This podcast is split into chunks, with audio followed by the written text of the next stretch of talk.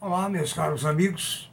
Estamos aqui para mais um vídeo a fim de transmitir o nosso pensamento, transmitir algumas informações sobre o que ocorre no, mundo todo, hoje tumultuado, a, a economia realmente dando saltos esquisitos, saltos não previstos. Por exemplo, o emprego. A maior parte dos empregos que nós teremos daqui 10 anos ainda não foram criados. Eu disse desde o primeiro vídeo para vocês que administrar uma carteira de ações, administrar uma vida, administrar uma economia exige um conhecimento muito amplo. Não é só matemática, finanças, línguas, costumes, eh, economia política, eh, digamos, importação, exportação, mercados e assim sucessivamente. É tudo isso e muito, muito mais. Uh, antes de entrarmos nos assuntos, eu quero dizer para vocês que nós temos apenas 500 inscritos. Mas muitos dos nossos vídeos têm mais de mil visualizações. Então, muita gente que viu nossos vídeos não se inscreve. Agora, nossos vídeos não são artigo de extremo sucesso, porque nós estamos sempre no freio sempre dizendo para você o que, que é de ruim que está acontecendo no mercado, o que, que você deve evitar, o que, que você deve conhecer, e se você não conhece, você não deve botar a sua colher de pau no meio. Então, não é como aqueles é, sites que dizem ganhe um milhão em meio dia, ganhe dois milhões em um mês, torna, adquira sua é, independência financeira, etc, etc, etc. Por que, que eu não falo assim? Porque eu não tenho bola de cristal. Eu estou no mercado há mais de 50 anos. Eu vi poucas pessoas ganharem dinheiro. Poucas. Eu disse poucas. Seria assim: 50, 40, 10. Bom, uma coisa é certa: menos de 50 e mais de 50 anos. O mercado é cruel. Ele tem diversas artimanhas. Eu falei com vocês antes o aspecto psicológico do ganhar. Porque o ganhar aumenta o tamanho dos olhos, aumenta a ambição, aumenta o risco, aumenta a sua inversão na crença de que você vai ter sucesso. E nessa crença você perde tudo. Então, a advertência, prudência e caldo de galinha, desde o primeiro vídeo, foi sempre falado. Muita prudência e muito caldo de galinha, certo? Eu sou o professor Aécio Flávio Lemos, peço para você se inscrever no nosso canal, manifestar suas opiniões pelo e-mail a previsioneseconômicas@gmail.com ou dentro do próprio site www.previsioneseconômicas.com.br, onde você tem a relação de nossos vídeos. Tá? Ou então no corpo do próprio vídeo. A gente recebe muita manifestação por e-mail, tá? por WhatsApp. Na realidade, seria interessante que fizessem parte do corpo ah, uh, do vídeo. Bancos. Nós tivemos uma semana aí agora de bancos dando resultados. O Banco do Brasil, que esperava se bater a boca do balão, foi e mais ou menos empatou com o Itaú. Ou o Itaú teve um lucro um pouquinho maior que o Banco do Brasil. Já o Bradesco foi o contrário. O Bradesco recuou né, na sua, é, no seu ganho semestral. Vamos falar agora um pouco sobre a natalidade. Eu já falei para vocês em diversos vídeos sobre a preocupação com a terceira idade. E eu acho que eu posso falar em terceira idade. Eu tenho 80 anos de idade. Vivi fases e fases. Né? E hoje estou vivendo uma fase que não é fácil. A terceira idade exige gastos muito grandes, muita despesa médica, remédios e pouca rentabilidade. Até porque no Brasil um professor de 60 anos é considerado velho, é colocado no armário da inutilidade. Enquanto nos países adiantados, os velhos de cabeça branca são aproveitados. Há pouco tempo eu me candidatei a um cargo numa empresa, por brincadeira até. Eu com 79 anos de idade. Provocou-se muito riso, muito riso. Fora do Brasil, talvez eu tivesse conseguido o cargo. Por quê? Você com 70, 80, 60 anos, você acumula uma carga muito grande de conhecimento. É um grande conselheiro. está dentro do campo da prudência. O que está acontecendo? O que, que está se prevendo no Brasil a partir de 2040? A estagnação e o início da diminuição da população. Um envelhecimento. O número de velhos cresce, o número de força de trabalho diminui.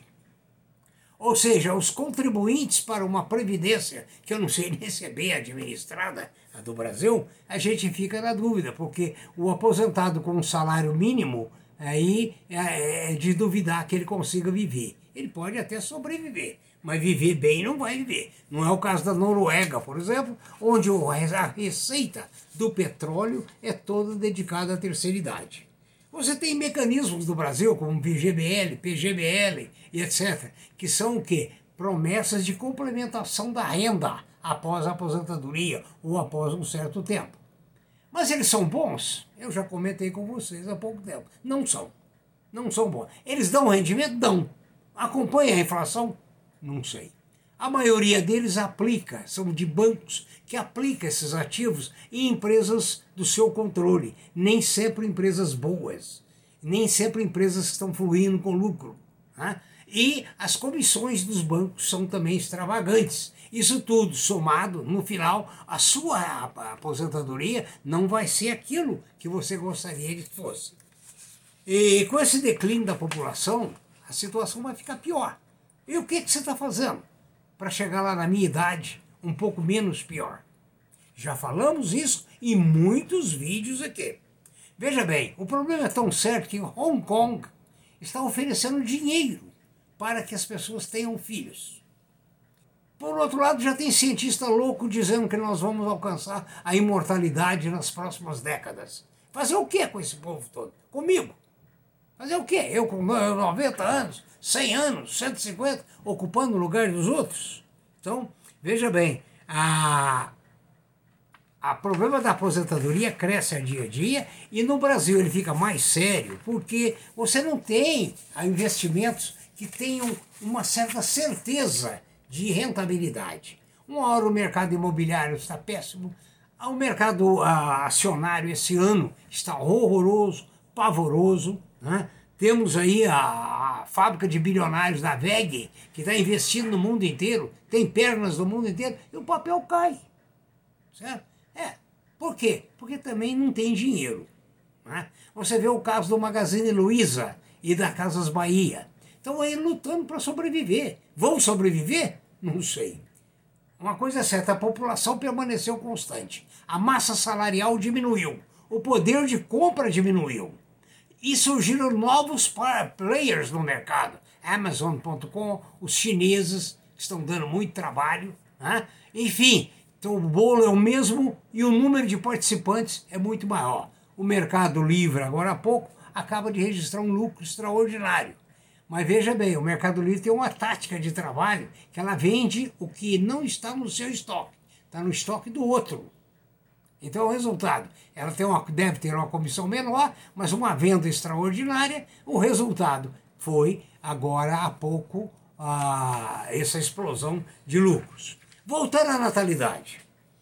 Vocês sabiam que uma fábrica da Nestlé na Irlanda vai fechar a fábrica dedicada a produzir alimentos para crianças? Sabe por quê? Porque ela é voltada só para exportar para a China a Irlanda oferece certas vantagens que nós já citamos aqui, fiscais, e, em consequência, ela botou a fábrica ali. Por que, que ela vai fechar essa fábrica?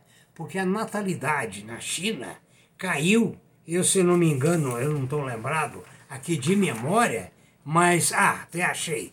A China diminuiu de 18 milhões de nascimentos ano para, 8, para 9 milhões de nascimentos em 2023.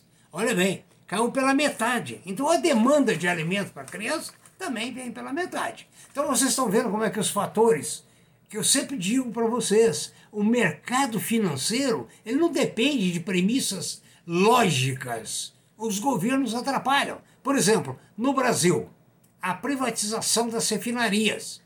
Com esse governo parou. No outro governo estava a, a todo vapor. Certo? Parou por quê? Porque esse governo tem uma outra filosofia. Né? Então, o resultado, a, a, há de se pensar todos os momentos, todos os dias, o que é que vai ser amanhã e como que eu me preparo para o amanhã. Porque vocês estão vendo a série de variáveis, né? Veja bem, o lucro da Petrobras saiu essa semana. Caiu 42% no terceiro trimestre. A empresa diz que são os efeitos cambiais negativos. Não sei, porque o real valorizou. O dólar desvalorizou. A maior parte é importado, principalmente o diesel. Né? Então não dá para entender o porquê nesse caso. Ela terminou com um lucro de 26 bilhões, queda de 42% nesse trimestre, né? Em relação ao outro. Né? Ah, dizem que houve impacto financeiro, custo financeiro, etc, etc, etc. Agora, vamos lembrar, o petróleo teve uma supervalorização e o Brasil exporta muito petróleo. Então, é uma faca de dois legumes, realmente. Vamos lá na China, voltar na China, nós falamos na natalidade. Tá? A China hoje é um país que preocupa muito. Ah, uma das preocupações que saiu esses dias é o desaparecimento de executivos. Quer me parecer pelos artigos que quando o executivo toma providências na sua empresa, na sua empresa, que desagrada o governo, ele pode chegar né, a ser um, um ato de mágica a desaparecer. É uma coisa desinteressante e triste, né? Muito desinteressante e triste. Bom, então nós voltamos hoje com esse vídeo, né? abrangendo a natalidade, mais uma vez preocupando com o amanhã, com seus 80 anos, que é o meu 80 anos de hoje, que não estão sendo fáceis. Pense bem o que, é que você vai fazer. Analise.